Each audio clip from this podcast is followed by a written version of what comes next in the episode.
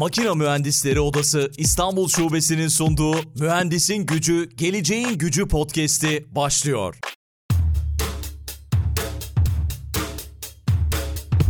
Mühendisin Gücü, Geleceğin Gücü podcast'inin yeni bölümünden herkese merhaba. Bu bölümde konuğumuz Amerika Birleşik Devletleri'nde şu anda Profesör Doktor Pınar Yıldırım Hanold. Pınar Hanım merhabalar, hoş geldiniz, selamlar. Hoş bulduk. Beni davet ettiğiniz için çok teşekkürler. Rica ediyorum. Böyle yakından takip ettim sizi podcast için araştırırken, bölümle ilgili çalışma yaparken birçok farklı alanda çalışmalarınız var. Çok da değişik bir kariyer geldi açıkçası bana. Herkese de değişik gelecek diye düşünüyorum. Aslında mühendis olarak başlamışsınız ama sonrasında işte felsefe doktoru var, pazarlama teknoloji bu alanlarla ilgileniyorsunuz. Biraz isterseniz kariyerinizden bahsedin bize. Nasıl gelişti bu? Nasıl oldu? Çünkü endüstri mühendisliğinden farklı bir alana gitmişsiniz. Aslında endüstri mühendisliği de hepsini kapsıyor ama yine de çok değişik olduğunu düşünüyorum. Belki biraz sizi tanıyarak başlayabiliriz. Tamam. Ben 2000 senesinde Atatürk Fen Lisesi, İstanbul Atatürk Fen Lisesi'nden mezun oldum ve arkasından ODTÜ Endüstri Mühendisliğine gittim. ODTÜ Endüstri Mühendisliği'nde 4 sene okudum. O sırada aslında makine mühendisliğinde de yan dal yaptım ve bitirdikten sonra Amerika'ya doktoraya geldim. Aslında başlangıçta doktora planı endüstri mühendisliği doktorası yapmak üzerineydi. Burada Pittsburgh Üniversitesi'ne geldim ve doktoraya başladım.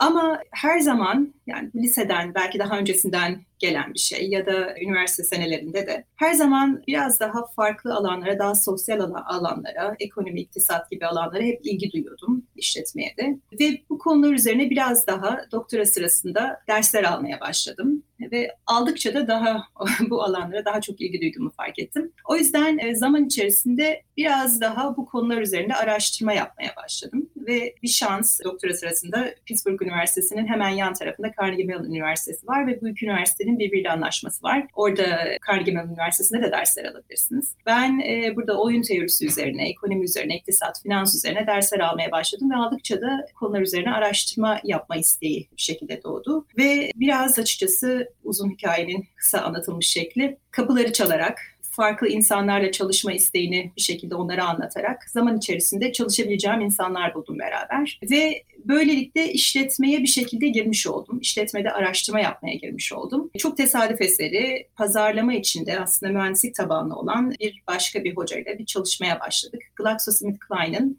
dağıtım ağını optimize eden bir çalışmaydı. Gerçekten e, firmadan veri alan, firmanın verisiyle çalışıp o firmanın gerçekten dağıtım ağını, Amerika içindeki dağıtım ağını yeni baştan optimize eden bir, bir problemdi. Bu çalışmanın üzerine başarılı bir sonuç elde ettik. Firma bu yaptığımız ağı bir şekilde adapte etti ve karını arttırdı. Biz bunun üzerinden bir makale bastık ve arkasından da benim beraber çalıştığım işletme içerisindeki insanlar işletme doktorası yapmam üzerine bir teklifte bulundular. Böyle bir davette bulundular ve ben de hiç bilmeden, pazarlamanın pesini bilmeden bir şekilde kendimi pazarlamanın içinde buldum. Zaman içerisinde de yapılan, yaptığımız çalışmalardan, konulardan ve daha insan odaklı olmasından yaptığımız çalışmaların çok daha fazla keyif aldığımı fark ettim. Böylelikle endüstri mühendisi doktorasının yanında bir de işletme doktorası yaparak Arkasından işletmede akademi içinde kalmaya karar verdim. Uzun hikayenin kısa anlatılmış şekli bu. Harika. Akademiye geçiş ve yurt dışına gitme fikri nasıl oluştu peki? O hep var mıydı yoksa kendiliğinden mi gelişti? Zaman zaman konuklarımızla konuştuğumda yani kafamda öyle bir şey yoktu. Tesadüfen oldu gibi anlatıyorlar. Sizin böyle bir planınız var mıydı? Benim de yoktu açıkçası. Yani belki bu Türkiye'deki eğitim sisteminin eksikliklerinden bir tanesi. Çünkü opsiyonlarınızı çok göremiyorsunuz, bilemiyorsunuz. Belki bizim de açıkçası benim de eksikliğim olabilir. Çok son dakika bir karardı benim açıkçası. Akademi ya da doktora programlarına başvuru yapma kararım. Doktora programlarının genelde başvuruları Amerika içinde Aralık 1, Aralık 15 gibi biter. Ben neredeyse bütün başvurularımı Kasım ayında hatta Aralık'ın ortasına yaptım. Yani zamanı son tarihten daha sonra yaptım denilebilir. Çok son dakika sınavlara girdim. Yani çok ani bir şekilde verilmiş bir karardı ve yani şanslı olduğumu düşünüyorum. Çünkü bu kadar son dakika başvuru yapıp kabul almak her zaman olmayabiliyor. Evet. Çok tesadüf eseriydi. Bu etrafındaki insanların belki biraz etkisi. Çok son dakika verilmiş bir karar ve çok tesadüf eseri gelişmiş, geri arkasından çok tesadüf eseri gelişmiş bir kariyer denilebilir açıkçası. Kesinlikle yani farklı disiplinleri bir arada barındıran bir kariyer öyle görüyorum ve günümüz dünyası da bunu gerektiriyor aslında değil mi? Çünkü çok fazla teknoloji şirketi var. Yani sadece mühendislik yapmak yetmiyor herhalde artık. Evet, bu belki şaşırtıcı gelebilir dinleyenlere ama ben mesela kendi alanıma baktığım zaman akademi içerisinde pazarlama alanına ya da ekonomi alanına baktığım zaman finans benzer alanlar aslında taban olarak birçok insan mühendislikten ya da bilgisayar bilimlerinden geliyor bu tip alanlara. E, hatta yani bunu daha da arttırabiliriz. Bugün tarih alanına bile baksanız, mimarlığa da baksanız genelde taban olarak çok daha e, sayısal bilimlerden gelen insanlar var. Farklı alanlardaki bilgileri birleştirebilmek, belirli bir yeni bir bakış açısı getirebilmek çok önemli. Ben bunun aynı zamanda bir zenginlik olduğunu düşünüyorum. Keşke biz de eğitim sistemimize bu zenginliği bir şekilde yansıtabilsek. Kesinlikle. Yavaş yavaş belki biz de o dünyaya adapte olacağız diye düşünüyorum. Peki şeyden bahsetsek son dönemde yaptığınız yayınlara baktım ve gündemde bu aslında siz de bu konularda da araştırmalar yapıyorsunuz. Twitter'la başlayalım istiyorum. İşte son dönemde Amerika basınında çok fazla yer aldığınızı gördüm. Twitter bir satış gerçekleştirdi biliyorsunuz ve bizi sosyal medya mecralarında neler bekliyor diye sorsam bu Twitter satışı. Çünkü bana göre bu bir dönüm noktası oldu, bir kilometre taşı oldu. Bilmiyorum belki katılmazsınız ama bundan sonrası ne olacak? Belki fikirlerinizi paylaşırsınız çünkü Amerika tarafını da merak ediyorum açıkçası. Ee, ben de size katılıyorum ve bu aslında sosyal ağlar ya da sosyal ağlar üzerinden e, kurulan platformlar benim çalışma araştırma alanlarım arasında. O yüzden de farklı konulardan Twitter'ın içinden geçtiği şu anda içinden geçmiş olduğu evrimden bahsedebiliriz. Twitter yakın zaman içinde dinleyenler de muhtemelen takip ediyorlardır ama kısa bir süre önce Elon Musk'a satılmış oldu ve böylelikle özel bir şirket haline geldi. Stock Exchange'den çıkacak, public bir şirket olmak yerine özel bir private bir şirket haline gelmeye başladı.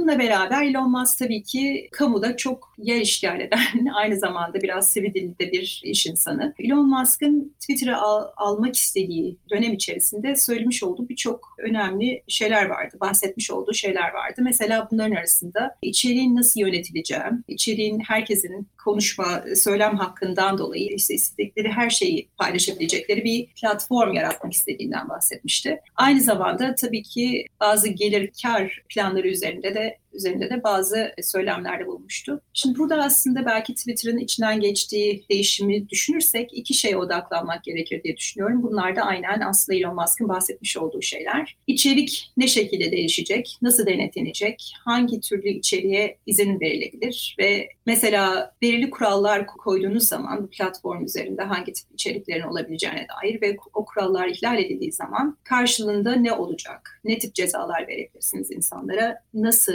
cezalar vermelisiniz ve arkasından tabii ki onların hesapları kapatılmalı mı, kapatılmamalı mı? Yani Amerika'da aslında tartışılan konuların en önemlilerinden bir tanesi bu. Yani içeriğin bir şekilde yönetilmesi. İkinci bir konu da tabii ki Twitter şu ana kadar bu eski Twitter e, CEO'sunun Jack Dorsey'nin getirdiği kültürden kaynaklanan şu ana kadar Twitter'ın çok iyi monetize edilmediği bir yönetimden bahsediyoruz. Hı hı. Twitter şu ana kadar çok para odaklı yönetilmemişti. Jack Dorsey'nin bazı fikirleri var. Mesela işte yani Twitter'ı global anlamda herkesin iletişim içerisinde olduğu bir bir platform olarak gördüğü için bu platformun çok fazla monetize edilmesini istemeyen bir yöneticiydi Jack Dorsey. Ve bu yüzden de seneler boyunca Twitter belki kendi potansiyelini bir şekilde gerçekleştiremedi denilebilir. Reklam gelirlerine baktığınız zaman mesela diğer benzer platformlarla kıyasladığınız zaman Facebook gibi ya da Google gibi reklam gelirleri arasında çok daha alt seviyelerde olduğunu görüyorsunuz. Halbuki Twitter aslında belki Facebook ya da hatta Google'a göre bile daha başarılı olabilecek bir platform bana sorarsanız. Çünkü kullanıcı seviyesi ve kullanıcı kalitesi açısından daha yüksek bir daha yüksek seviyede bir platform. Reklamcılık başarısına bakarsanız mesela bugün Twitter'a girip ne tip reklamların size sunulduğuna bakarsanız, bu reklamların size ne kadar, sizin ilgilerinize ne kadar uyduğuna bakarsanız da orada çok kötü bir uyum olduğunu göreceksiniz. Reklamcılık dünyasında ki reklamcılık pazarlamanın çok önemli alt alanlarından bir tanesi ve bugün çok komplike şekilde yapılan alt alanlarından bir tanesi. Baktığınız zaman dünyanın en başarılı platformları Google gibi, Apple gibi, yine Facebook gibi, Twitter gibi bu platformların birçoğunun gelir kaynakları reklamcılıktan geliyor ve reklamcılığın iyi şekilde yapılması çok önemli. İyi şekilde yapılması derken neden bahsediyorum? Gelen kullanıcıyı mesela bir şekilde tanıyabilmek tabii ki saniyeler içinde hatta yani bir saniye içerisinde olan bir şey. Gelen kullanıcıyı bir şekilde tanıyabilmek, anlayabilmek, ilgilerini bir şekilde e, anlayabilmek ve o ilgilerle orantılı olan, o ilgiler, ilgilerle alakalı olan reklamları onlara sunabilmek. Bu platform içerisinde olduklu süre içerisinde. Bu tabii ki daha odaklı yapılan bir reklamcılık. Bunun iyi yapılması gerekiyor ki müşteriler bir şekilde o reklamlara ilgi duysunlar. O reklamlara belki tıklayarak, belki işte başka web sitelerine reklamı veren web sitesine giderek orada ürünleri bir şekilde keşfetsinler ve zaman içerisinde kendi ilgileriyle alakalı olan isteyebilecekleri, sevebilecekleri ürünleri tanısınlar ve satın alsınlar. Aynı zamanda reklamcılık, reklamcının tarafından bakarsanız da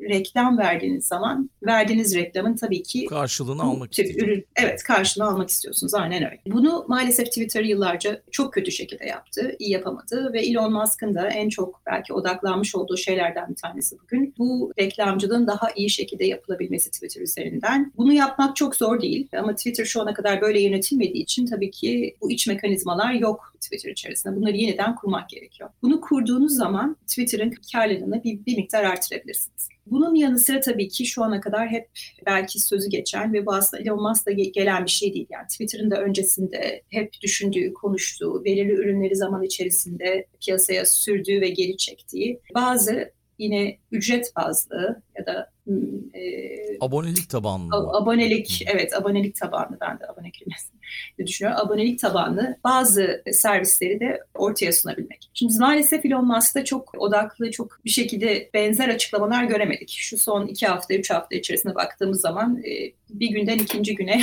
bazen çok değişebiliyor söylediği şeyler. Başta tabii ki belirli rakamlar telaffuz edildi. 8 dolar, 20 dolar gibi farklı servisler için farklı farklı feature'lar için ve bugün geldiğimiz noktada ne olması gerekir diye belki sormak lazım. Şu anda Elon Musk tabii ki bugün bir açıklama yapıp yine kararın fikrini değiştirebilir. Gelinen noktada belki bu tip e, abonelik bazlı ürünlerin ortaya çıkarılması, servislerin ortaya sunulması ve bunlardan faydalanabilecek insanların da bir şekilde bu ürünleri kullanmasına izin verilmesi gerekir. Ama bunu tabii ki bir anda herkesin e, ücretsiz kullandığı bir platformdan herkesin ücretli kullandığı bir platforma dönerek yapamazsınız. Bunu yapmak için arada bir geçiş süreci olması lazım ve geçiş sürecinde genellikle biz yani freemium, premium, premium model denilen bir şekilde ücretsiz, daha basit belki ürün servis kalitesi olan ama ücretsiz bir tabanın yanı sıra aynı zamanda daha üst seviyede servisler sunan ücretli bir grubunda sunulması gerektiğini, ücretli bir servis alanında sunulması gerektiğini düşünüyoruz. Belki biraz Burada, YouTube modeli olabilir. YouTube ya da belki Spotify. Yani Spotify evet doğru. Evet Spotify daha e, belki iyi bir örnek burada. Neden? Çünkü şimdi aynen YouTube'da da olan şey. YouTube'da tabii ki çok daha profesyonel içerik üreticileri var. Twitter'da henüz bu kadar profesyonel insanlar yok ya da çok daha profesyonel firmalar var ama tabii ki o firmalarda mesela işte basın organları bu firmalar Twitter üzerinden yayın yapmak yerine kendi web sitelerinden yayın yapmak istiyorlar. Twitter'ı bir, bir trafik akışı merkezi olarak görüyorlar diyebiliriz. Doğru. Yani onlar e, YouTube belki Twitter'dan daha farklı şekilde kullanıyorlar. Ama Spotify'daki modele bakarsanız tabii ki orada iki belki şeye dikkat etmek gerekir. Bedava olan tabandan reklamcılık geliri kazanıyorsunuz ve bedava olan grup yani ücretsiz kullanan grup belki Spotify için çok daha önemli. Çünkü sayı olarak çok daha fazlalar ve bu yüksek sayılardan dolayı da tabii ki onlar kontratlarını daha güçlü şekilde imzalayabiliyorlar albüm firmalarıyla. İkinci bir, bir şey de tabii ki dinleyen ve dinleyici ya da belki Twitter üzerinde içerik yaratan insanlar ve içeriği sadece kullanan insanlar arasındaki iletişim çok önemli. Biz buna yani ekonomi altında A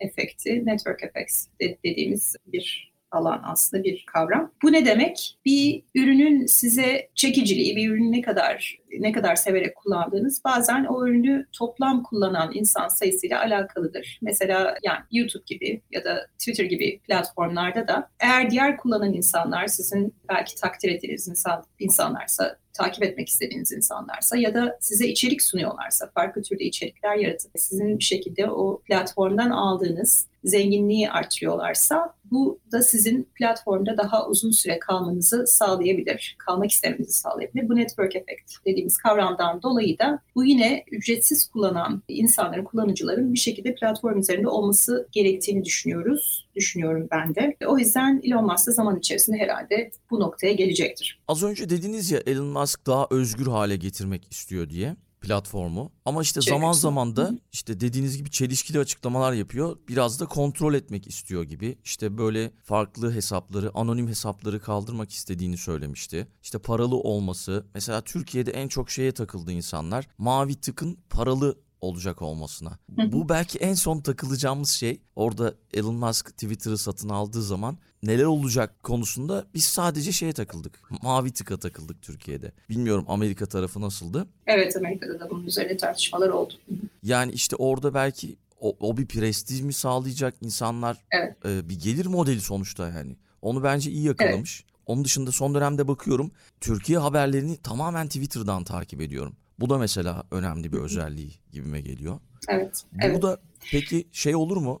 Ee, mesela diğer sosyal medya mecraları da takip eder mi Elon Musk'ı, Twitter'ı? Bunun sonrasında sosyal medya nereye doğru evrilecek? Nasıl öngörünüz? Şimdi birkaç tane aslında nokta vardı orada. Onu ben tek tek noktalar üzerinden geçeyim. Birden Öncelikle Elon Musk'ın önemli tabii ki aslında çok ilginç konular var tartış, tartışacak bu e, Twitter'ın değişimi üzerinden. Öncelikle Elon Musk'ın özgürleştirmesi, bu düşünce özgürlüğü daha doğrusu düşünceyi düşüncelerinizi aktarabilme, konuşabilme özgürlüğü özellikle Amerika içerisinde çok insanların önem verdiği bir konu olduğu için maalesef içeriğin bir şekilde denetlenmesi, mesela nefret içeren içeriklerin platform üzerinden kaldırılabilmesi platformdan kaldırılabilmesi, bu tip bir denetimin yapılabilmesi bazen çok zorlaşabiliyor. Ve maalesef belki Twitter gibi bir platformu yönetmenin en zor, en zor e, yanlarından bir tanesi de işte müşterileri, kullanıcıları mutlu edebilmek. Çünkü müşterilerin bu tip içerikler üzerinde e, çok farklı düşünceleri var ve mesela nefret içeren ya da işte grafik fotoğraflar içeren yani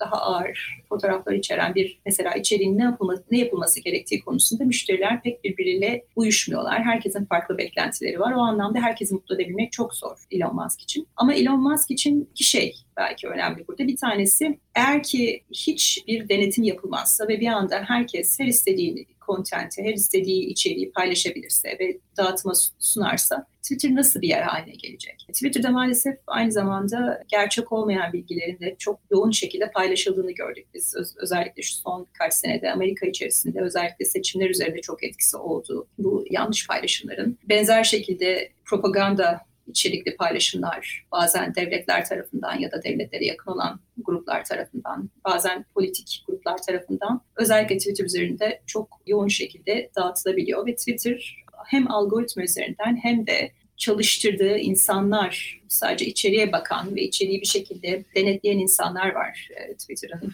binlerce çalıştırdığı insanlar. Bu insanlar üzerinden sürekli denetimi, denetim bir şekilde içerik içeriğin denetimini yaptığını görüyoruz. Eğer bu çok tabii ki aynı zamanda ücretli bir e, bir çaba, çok yoğun çalışma gerektiren bir çaba. 24 e, saat haftanın 7 günü bunu yapmak zorundasınız ve sürekli olarak içerik değişiyor tabii ki denetlenmesi gereken içerik. Birçok anlamda tabii ki insanlar baktığınız zaman yöneticiler bu, bu tip bir çabanın çok ücretli olduğunu, çok masraflı olduğunu görüyorlar. Aynı zamanda da belki çok müşteri üzerindeki etkisini direkt olarak görmeyebiliyorlar. Şimdi burada eğer bu denetimi bırakırsanız müşteriler öncelikle tabii ki Twitter nasıl bir platform haline gelecek? Muhtemelen Twitter uç düşünceleri çeken bir anda o çok aktif bir şekilde politik görüşlerini yansıtmak isteyecek grupların dolduğu, çok aktif şekilde yer aldığı bir platform haline gelebilir. Bundan dolayı normal, belki daha ılıman görüşleri olan ve daha sosyal şekilde belki platformu kullanan kullanıcıları da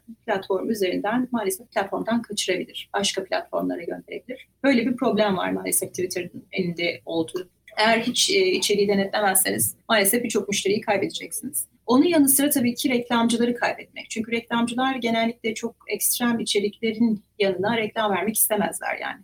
Sağda olsun, solda olsun gerçekten çok uç görüşlerin yanına reklam vermek istemezler. Yani özellikle Amerikan basını için söylüyorum. Bu televizyon kuruluşları içine geçerli, medya diğer yayın organları içine geçerli. Eğer gerçekten çok uç görüşler sunan bir insan varsa bir mesela program yayıncısı o genellikle reklam almakta zorlanan bir yayıncıdır. Burada da aynı şekilde Twitter'ın içerik içeriğinin denetlenmesi üzerine sorular oluştukça reklamcılardan da biz e, bazı tereddütler geldiğini gördük bir kısım reklamcı Twitter üzerinden reklam vermeyeceğini açıkladı. Dondurduklarını açıkladılar. Tabii ki aynı zamanda Twitter'ın nasıl değişeceğini, nasıl ne şekilde evrileceğini görmek istiyor reklamcılar. Ama bu çok büyük bir kayıp yani gelir kaybı. O anlamda içeriğin denetlenmesi gerekiyor. Elon Musk'ın önceden yapmış olduğu bu söylemlerin tam tersi olarak içeriğin denetlenmesi gerekiyor ve e, şu anda Elon Musk da yavaş yavaş o noktaya gelmiş durumda. Önceden söylediklerinin 180 derece tersi şeyler söylüyor şu anda. Baktığınız zaman o da e, içeriğin artık denetleneceğini, bir grup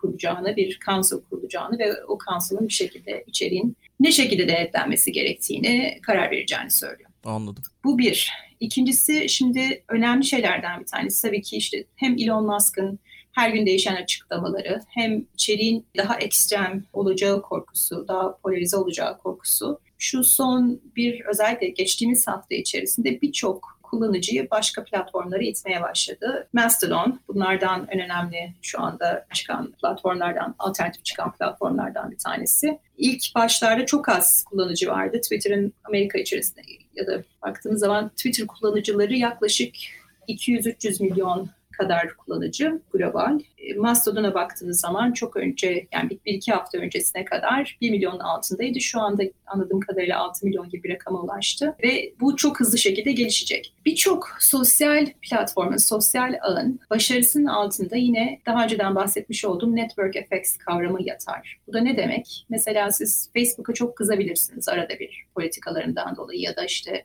insan gizlilik haklarınızı bir şekilde ihlal ettiği için arada bir herkes Twitter'a, Facebook'a zaman içerisinde çok kızabiliyor. Ama kısalar bile bir şekilde ayrılamıyorlar. Yani ayrılmak isteyeceklerini söylüyorlar, ayrılacaklarını söylüyorlar, ayrılıyorlar belki birkaç hafta ama arkasından geri dönüyorlar. Bunun altında yatan şey de network effects. Yani siz o platformda platformdan sizin bütün ağınız, sosyal ağınız ayrılmadığı sürece oradan ayrılmakta zorlanıyorsunuz. Çünkü bir şekilde arkadaşlarınızla, sosyal çevrenizle iletişim içinde olmak zorundasınız. Ve onların orada hala o platformu kullanıyor olması sizi, sizi de bir şekilde bu platformda tutuyor. Şimdi bu son dönemdeki Twitter'dan geçişlerde biz farklı bir, daha koordineli bir geçiş gö- süreci gördük. Mesela ben kendi adıma söyleyeyim, akademisyenler arasında ben de yani ekonomi çalışan bir insan olarak Econ Twitter, ya Twitter'ı kullanan ekonomistler vardı ve bu ekonomistler kendilerine Econ Twitter diyorlar. Bu grup çok koordineli bir şekilde Mastodon'a geçti mesela şu son bir iki hafta içerisinde. Ve bir anda çok Twitter üzerindeki aktivite, çok aktif olan bir grup. Bu grubun aktivitesi tamamen azalmış durumda. Tabii ki önemli de bir grup olduğunu düşünüyorum. Çünkü diğer insanların dinlemiş olduğu bir grup. Şimdi buna benzer şekilde diğer meslek grupları da ya da diğer sosyal gruplarda bir şekilde koordineli geçişler yapabilirler. Yani normalde daha önce verdiğim Facebook exam örneğinde birçok insan tek başına geçemez bir platformdan öteki platforma. Çünkü diğer insanlar geçmediği sürece diğer platformun pek bir önemi yok. Ama herkes koordineli şekilde geçebilirse bu daha uzun vadeli bir başarı sağlayabilir. Burada Twitter'ın şu anda önünde bir engel olarak gören bu koordineli geçişler birçok grup geçti. Benzer şekilde diğer gruplarda şu anda koordine olup geçmeye çalışıyorlar. Onları takip eden insanlar da onlarla geçiyor. E, yani Twitter'ın önünde göreceğiz. Yani Mastodon şu anda çok maalesef çok ileri bir platform değil. Hala belki çok baktığınız zaman işte teknik anlamda olsun diğer anlamlarda yani içerik anlamında olsun çok ileri platform değil ama tabii ki yakın zaman içerisinde daha ileri, daha ilginç bir platform haline gelebilir. Özellikle insanlar orada olduğu için. Ama bu koordineli geçişler Twitch için önemli. Bu değiştirebilir. Yani ben aslında burada en önemli değişimlerden bir tanesini sosyal medya anlamında bu görüyorum. Çünkü şu ana kadar Twitter'a pek rakip bir platform olamamıştı. Yani her ne kadar farklı platformlar gelse de Parler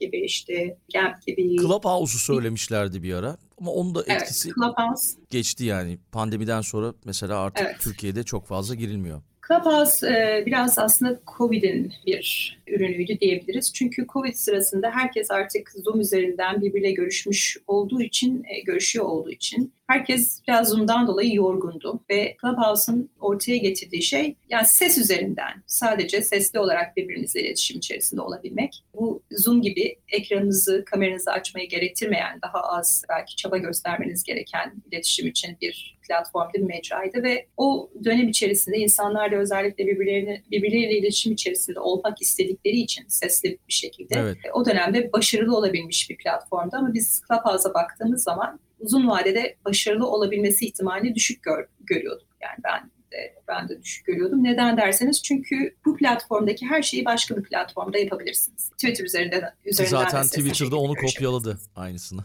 Evet aynı şekilde. Yani bu bazen hani sunduğunuz olanakların, sunduğunuz servislerin başka platformlarda tabii ki çabuk şekilde e, replike edilmemesini istersiniz. Burada öyle bir durum söz konusu olamadı maalesef. O yüzden Clubhouse uzun vadede çok başarılı olamaz e, eğer ki çok eksklusif anlaşmalarla önemli insanları getirmezlerse. Ama şimdi dönmek gerekirse bu rekabet açısından şu ana kadar tekrar söylediğim gibi yani Facebook ya da diğer e, Twitter gibi platformlara çok fazla alternatif platform yoktu. Şu anda yavaş yavaş bu alternatifler yaratılıyor ve alternatiflerin yaratılması önemli çünkü bu Twitter'ı bir bakıma zorlayacak bir gelişme. Twitter bence şu anda tamamen ücretli bir modeli dönemez. Özellikle şu geçişlerden sonra. E, ama göreceğiz. Diğer platformlar da benzer ücretler getirebilirler mi? Şu Facebook'a bakınca şu anda aslında tamamen ücretsiz olan ya da tamamen reklamcılık bazında olan bir platform Facebook. Tabii ki Facebook e, zaman içerisinde çok değişti bu ilk e, üniversite öğrencilerinin birbiriyle konuştuğu, birbiriyle alakalı e, olduğu bir platform üzerinden global, herkesin birbiriyle komünikasyon içerisinde olduğu ama aynı zamanda da birçok farklı alt işlevleri olan bir platform haline geldi. O işlevler arasında mesela mahalle gruplarının bir şekilde koordine olması, iş pozisyonların bir şekilde reklamlarının verildiği bir, platform haline gelmesi, zaman içerisinde belki işte bu bazı marketler var mesela marketplace, o, o alt alanlarda, alt gruplarda satılması gibi birçok aslında alt işlevleri olan bir platform haline geldi. Mesela Almanya'dan ee, örnek vereyim. Bulunduğum çevrede birileri bir şey satıyorsa direkt Facebook'tan o marketplace'e ulaşıp ulaşma şansını yakalıyorum. Türkiye'de çok etkin değil bu. Yani evet. insanlar çok kullanmıyorlar ama Avrupa'da gördüğüm kadarıyla Facebook'un bu özelliği çok işe yarıyor. Gerçekten yani ihtiyacınız olan bir şeyi hemen oradan bulabiliyorsunuz ve işte yürüme mesafesinde kendi mahallenizde o topluluklara yani bulunduğunuz yerdeki topluluklara üye olmak çok şey kazandırıyor, çok şey öğretiyor.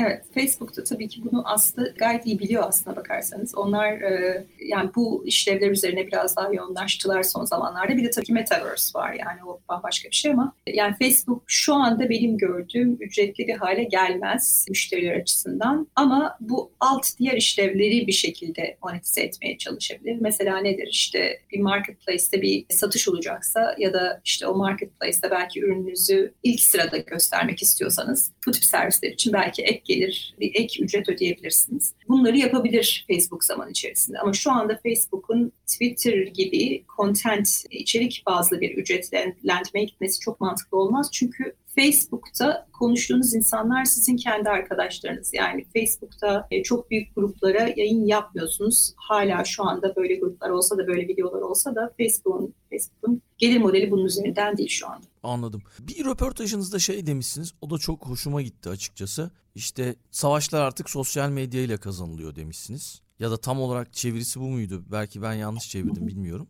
İşte mesela zaman zaman da duyuyoruz Türkiye'de. İşte troll deniyor böyle. Troll ler var. İşte devletlerin böyle sosyal medya orduları tam olarak öyle denir herhalde. Sosyal medya orduları var mı?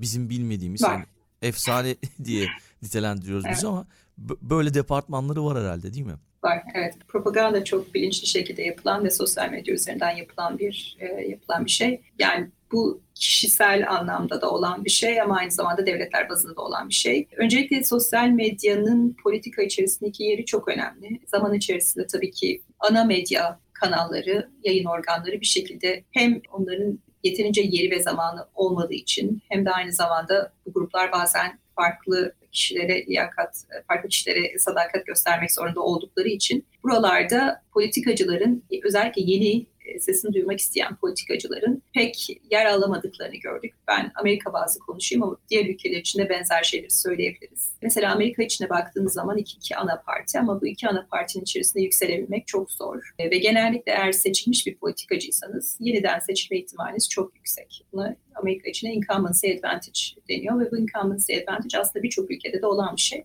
Medya kanalları genellikle daha çok bilinen uzun zamandır politika içinde olan insanlara açıktır ve bu bir avantaj haline gelir seçimlerde. E şimdi yeni yeni baştan baktığımız zaman şu anda sosyal medyanın politikayı nasıl şekillendirdiğini, e, sosyal medya tabii ki herkese kapısı açık olan bir, bir yer. Yeni bir politikacıysam ve sesimi duymak istiyorsam ve ana yayın organlarında, temel kanallarda bir şekilde yer bulamıyorsam, zaman bulamıyorsam e, sosyal medyaya gidip oradan insanlarla konuşabilirim. Onlara kendi planlarımı anlatabilirim. Onlara kendimden bahsedebilirim. Ve böylelikle hem bir aday olarak ismimi bir şekilde ortaya sunabilirim. Hem de aynı zamanda insanların benim üzerine çalıştığım planları bir şekilde değerlendirmelerine e, sebep olabilirim. Amerika'da son özellikle 10 sene içerisinde biz bunun çok olmaya başladığını gördük. Yeni gelen politikacılar, kendi seslerini duyurmak isteyen politikacılar bir şekilde sosyal medya üzerinden bunu gerçekleştirdiler ve e, bunu kendi araştırmalarımızda da gördük. Bir araştırmamızda mesela sosyal medyada konuşmaya başlayan, işte Twitter'da account açan ve arkasından Twitter üzerinden halkla konuşan politikacıların bağışlarının, onlara gelen politik bağışların ne şekilde değiştiğine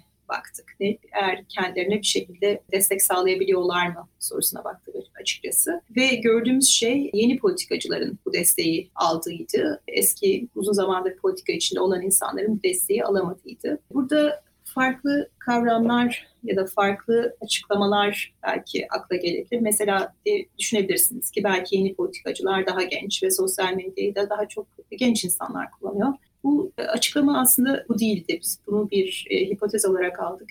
İnceleme altına aldık ama açıklama bu değildi. Açıklama genellikle yeni insanların daha yeni fikirlerle gelmeleri ve bu yeni fikirlerinde maalesef diğer var olan kanallarda yer bulamaması. Ama sosyal medya üzerinden bunları konuşmaya başlarsanız bu insanlara bir şekilde ulaşıyor zaman içerisinde. Ve bu şekilde birçok aslında yeni politikacı zaman içerisinde politikada yer bulmaya başladı politikada rekabet açısından önemli bir şey. Yani politikayı yavaş yavaş sosyal medyanın değiştirdiğini görüyoruz. Aynı zamanda tabii ki bir de bunun belki daha karanlık bir tarafı var. O karanlık tarafı da var olan politikacılar satın alınmış hesaplarla, kullanılan hesaplarla halkın bir şekilde görüşlerini, halkın inandığı fikirlerini değiştirmeye çalışabilirler ki bu da bunu da tabii ki bunun da olduğunu biliyoruz. Aynı zamanda tabii ki bazı devletler içerisinde de sosyal medyanın çok yakın şekilde takip edildiğini biliyoruz. Ee, neden takip ediliyor? Çünkü hangi insanlar size karşı, hangi insanlar size daha yakın bunları görebilmek, görebilmeniz, e, görebilmesi için bu devletlerin. O anlamda bir de karanlık tarafı da var maalesef sosyal medyanın ama sosyal medya şu anda çok önemli bir yer kaplıyor. Çok önemli bir rol oynuyor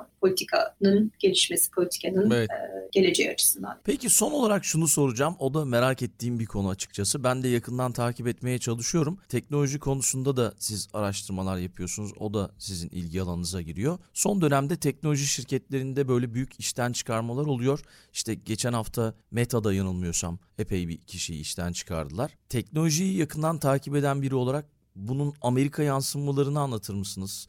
Veya dünyada nasıl olacak bu dalga devam eder mi? Ya da neden oluyor evet. bu çıkarmalar?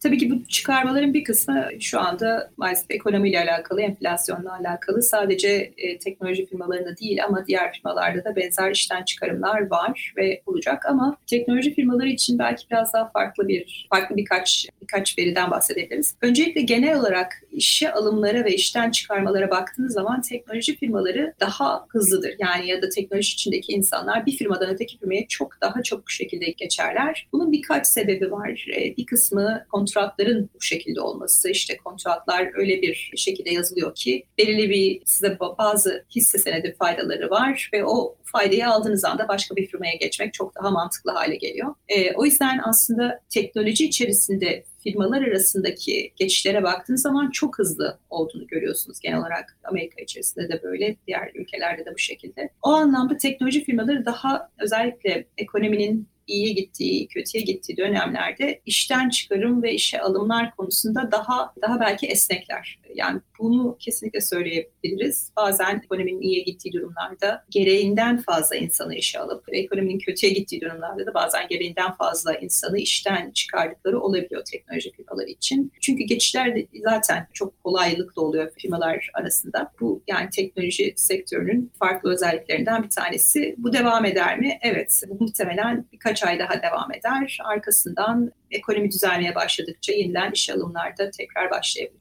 Anladım. Peki çok çok teşekkür ediyorum konuk olduğunuz için. Güzel bir bölüm oldu. Biraz da alışıla gelmişin dışında bir bölüm yaptık. Çünkü sizin kariyeriniz mühendis olarak başlayıp farklı bir alanda devam ediyor. Ama ben yakından takip ediyorum sizi. Çok önemli bilgiler verdiniz. Çok çok sağ olun katıldığınız için. Ben teşekkür ederim davet ettiğiniz için. O zaman son sözü size bırakıyorum. Mühendisin gücü, geleceğin gücü.